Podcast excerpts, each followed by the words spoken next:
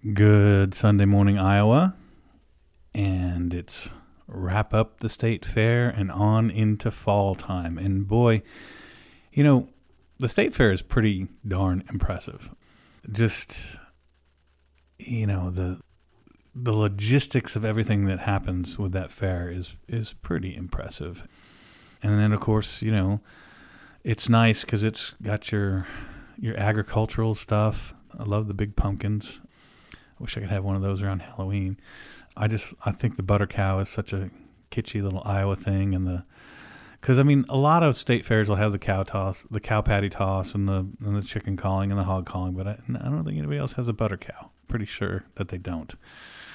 Maybe they do in Wisconsin. If they don't, they're probably jealous that they didn't think of it first. But uh, but yeah, so my oldest daughter worked at a food booth this year. It was her first job, and there were there were several family trips to the fair, and uh, it's just kind of a cool thing. And I don't know if you guys if you haven't uh, been to the fair in a few years, it's it's still fun. You know, it's it's I'm sure a lot bigger than it was 30, 40 years ago. Um, but what's not really?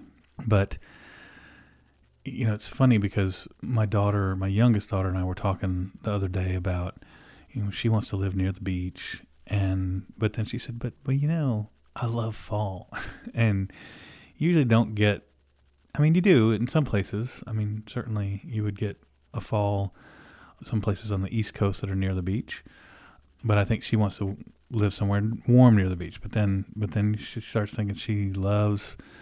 You know, there's nothing like a crisp bright fall day and you go out to the apple orchard and you know you you go to the pumpkin patch and you get your pumpkins and you get some apples and you come home and you watch a football game and eat some chili. I just love a day like that. And uh, so it's really i love spring i love fall. I like summer a lot and i tolerate winter. And so i think there's probably a lot of people like that. And then a lot of a lot of the farmers in my practice don't tolerate winter at all. They just head down to Arizona or Texas. Seems to be Arizona and Texas are the big ones. And I mentioned before that down where my dad used to live in Florida before he passed, it was it was uh, Canadian farmers because they just drive straight down. And I get it. I my wife and I, if we we likely will keep a house in Des Moines because we, we, we think Des Moines is a lovely city. We've lived all over. I mean, between us, we've lived in I don't know how many cities. I, I personally have lived in Tulsa. I lived right outside of Chicago until I was 12, but I didn't see Chicago much. We just kind of stayed in our little town. So I lived in a small town there, lived in Tulsa, Oklahoma, and then Stillwater for college, which is basically Ames. Washington, D.C. for medical school, Honolulu for my internship, New York City for my residency, Sydney, Australia, and Perth, Australia. Then Kauai, which was small town but very, you know, very rural but very Hawaiian. And then uh, Champaign Urbana for a couple of years, and then Des Moines for the last uh, eight years, except for a couple of years out here in Carroll.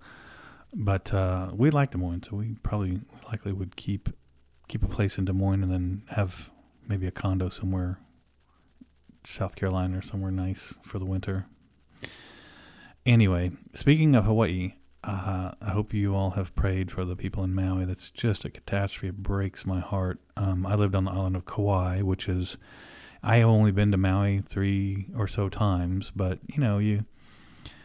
I know what it would have been like on Kauai if the main town was just basically hit by a flamethrower. And it's a very, very tight community. And now they're dealing with all this tragedy. And on top of that, I guess there's a bunch of investors and real estate developers calling these people, you know, trying to buy their houses out from under them or their property, their their land, and you know they're probably leveraging the fact that most of these people, or a, a certainly a lot of the people who lost their houses, would have bought them 30, 40 years ago or more and may not have enough insurance to rebuild and then and then the governor said something about trying to get the state to take up that land and I don't know. it's just tragic. The whole thing is just tragic, and uh, but it's yeah. I mean, it's it's one of those things where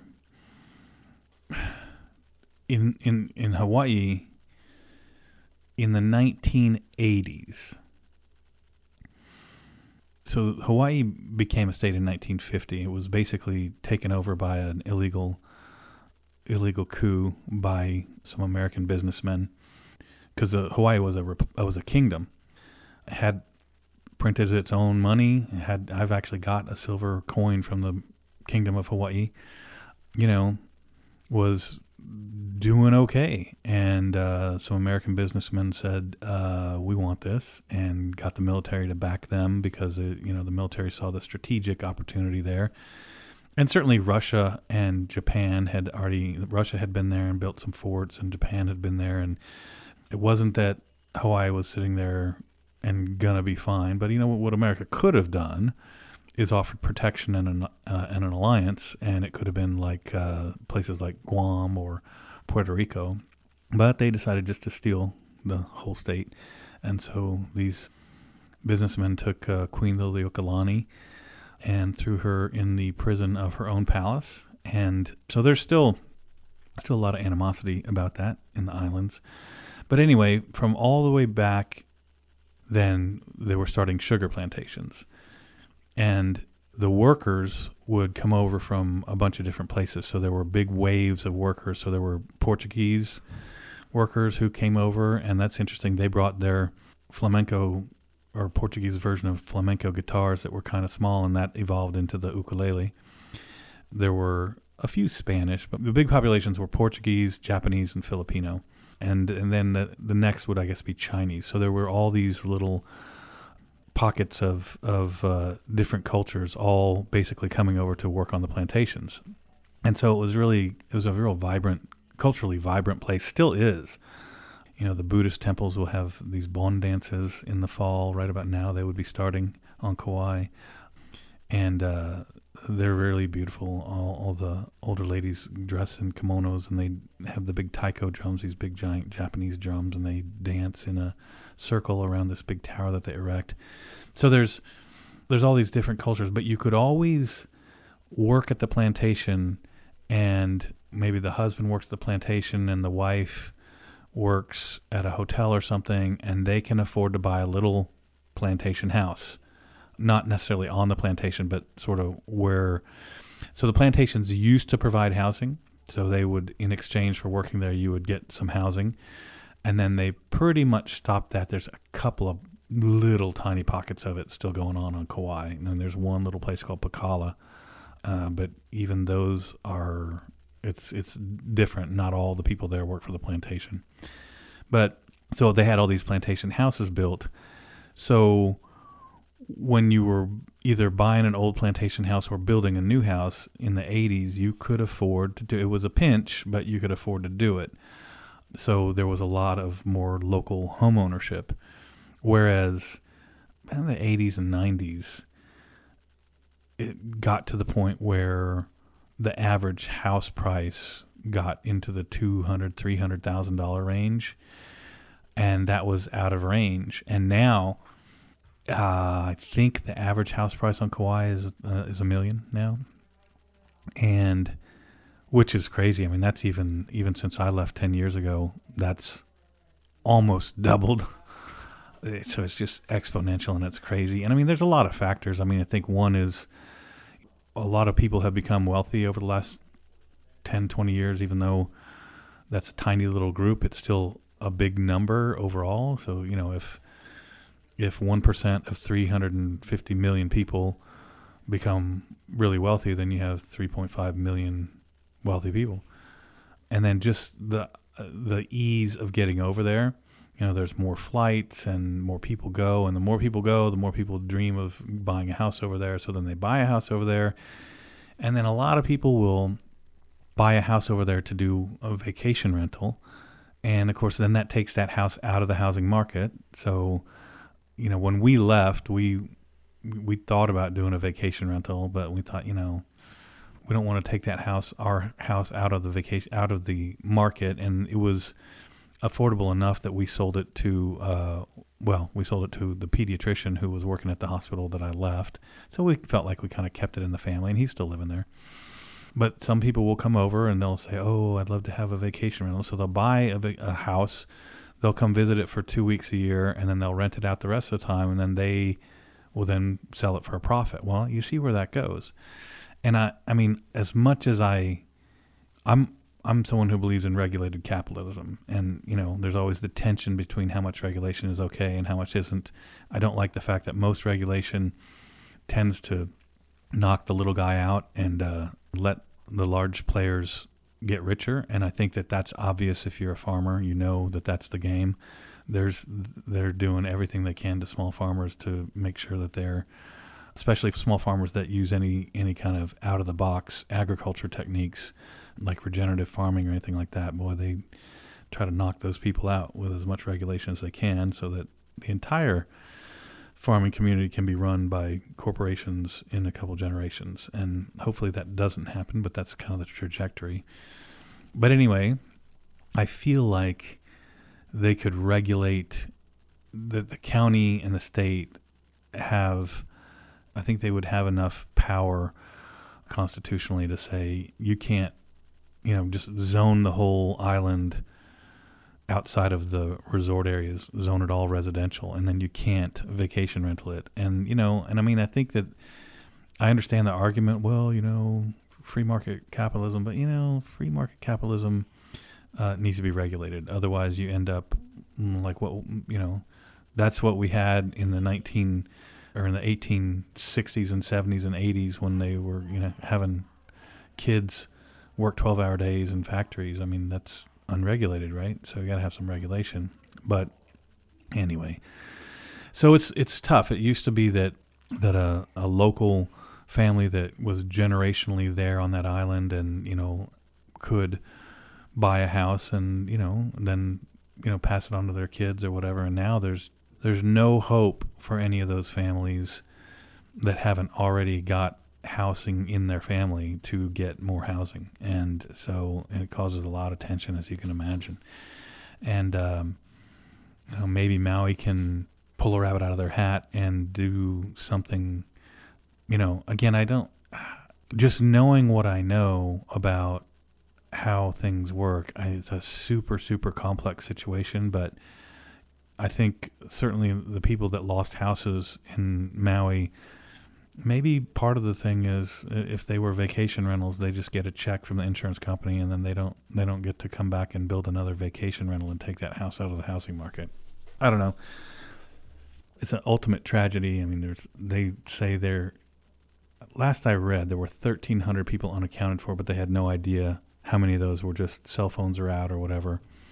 And also, there was you know the sirens didn't work but from what i've heard and i haven't seen the video of the fire coming but if it was coming at 80 miles an hour uh, i don't know because the siren you don't immediately know if well is that a tsunami or what is it? Um, so you know i don't know that the sirens I, they just weren't prepared because it hadn't happened before because you know it just it's and i read one article that said that that all the the building and the farming that had gone on in that part of Maui had turned it from a wetland into a drier microclimate, and that makes sense. I mean, you know, that's the case a lot of places, you know.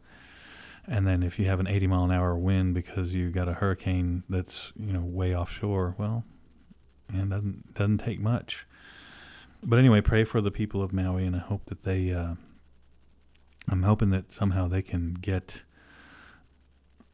you know, make it. I mean, you can't replace all those people, but if you can make it better for the families and the people that are still there, that would be something. But I, I, I don't know. I, I don't pay attention to the news a lot. I don't know how much of it's on the news, but this is.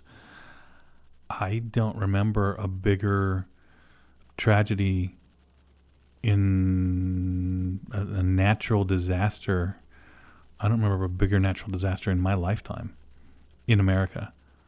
I'd have to, you know, I've been thinking about it, and I, I'd have to really look. I guess I could just Google it, but you know, there are over hundred people now. That's a that's a big catastrophe. So I hope that uh, I hope that they can, uh, you know, find some peace as they get through this, what must be just awful. So it's funny that uh, my producer, who uh, runs the show, he commented that today I was a little early in my clinic, and it's. I said, well, you know, it's interesting how that works because some days, you know, have a little bit of a light day and get out a little early. Some days, especially this is potential to happen on a Monday. So I might have 30 patients scheduled on a Monday, and Sunday night or Saturday, someone comes in that needs surgery that's what we call urgent. So, like a hip fracture, for instance. So, hip fractures usually want to get done within 48 hours if you can. Uh, it's not a hard and fast rule, but it's it's a general guideline. So we try to do that as much as we can. So if a hip fracture comes in on Saturday, we'll typically do it on Monday. Well, so that means Monday morning when the nurses from my clinic get there a little before eight, they're getting a phone call from the OR saying Dr. Godding has a surgery and the only available time we have to do it is at lunch. And so so they'll cancel my clinic in the afternoon and sometimes they'll put so they'll say, okay, he's going to do surgery at 11. We'll see patients from 3 to 4:30. And then what can happen and does happen occasionally. And so we've tried to not do lunchtime cases anymore tried to just you know get them on at the end of the day. But the problem is it becomes a real issue if you go past 3:30 because of staffing issues at the hospital. And I'll get into staffing issues later. So I sometimes will find myself I'm supposed to start a, a, a, case at 11. I'm supposed to be done by 2 and start seeing patients at 2:30 and then some other surgeon is running long and that's just how things happen. And so I don't get to start till 12 and so I'm not done till 2:45 or 3 and so then I'm not getting down to my clinic until 3:30 and these patients have already had their appointment moved, and then I come down there and I have six patients in the room, all of whom have been waiting between 15 and 45 minutes and sometimes an hour. So then I go to the patients that have been waiting the longest and I try to get in there and try to not act like I'm in a hurry, but I really am in a hurry. So that's just kind of how medical practice operates sometimes, especially, you know, I'm the only surgeon here. So if you're in Des Moines and you're at one of the big practices in Des Moines, like DMOS, they'll have a surgeon on call for the weekend, but he's only going to do cases that have to be done that day. So if the bone is sticking out of the skin or something like that, it's just got to be done that day. Otherwise, he's going to hand off to the trauma surgeon. So the trauma surgeon is then going to take, like, if a couple hip fractures come in to uh, Mercy or one of the Mercy hospitals in Des Moines, and so the orthopedic surgeon that's covering says, okay, well, we'll just, you know, they don't have to be done today, so we'll let the trauma guy do them on Monday. So then they, they help get them all teed up for surgery. Monday, the trauma guy goes and does those surgeries. He already has a room. He's already, that's all he does. So then the surgeon that was covering over the weekend goes to his office and it's like nothing happened. And then if he is a little bit delayed for whatever reason, typically they'll have a physician assistant who can get through some of the appointments and then certainly at least get in there and you know start interacting with the patient before they're sitting in the room for half an hour. And it happens all over. My my very close friend those of you who've been listening for a while the girl who i consider my third daughter who's really just our neighbor from kauai her mom flew from kauai over to oahu. She needs a knee replacement and of course i'm not going to do it because she's basically close family. I don't ever op- operate on close family. And she wanted it to be done in hawaii anyway so she flew from Kauai over to Oahu to talk to an orthopedic surgeon, and she got up and left after she had been in the office for an hour and 15 minutes. so it just happens everywhere, and it's uh, it stinks that it happens like that. But there's just things, and especially right now, you know, I told you we have some issues with staffing. Well, last night I had a couple of fractures come in, and we were trying to get one of them transferred to Des Moines, and they said, "Well, that's just that goes on the wait list. We don't, and we can't tell you when that patient's going to get here." And so, and they said it could be a day or more. So, Uh, and the reason for that is all the Des Moines hospitals are shut down because they don't have enough nurses. So they've shut floors down, and apparently there's tremendous ER waits, and so there's a lot of a lot of issues right now. So be a little patient with your with your doctor right now. Uh, there's there's a lot going on in the background that make things difficult to provide care right now, uh, but we're trying to do the best we can. So with that, just a little little update on those type of things, and uh, I'll be back next week as we're one step closer into fully being in fall. And uh, you have a blessed week, Iowa.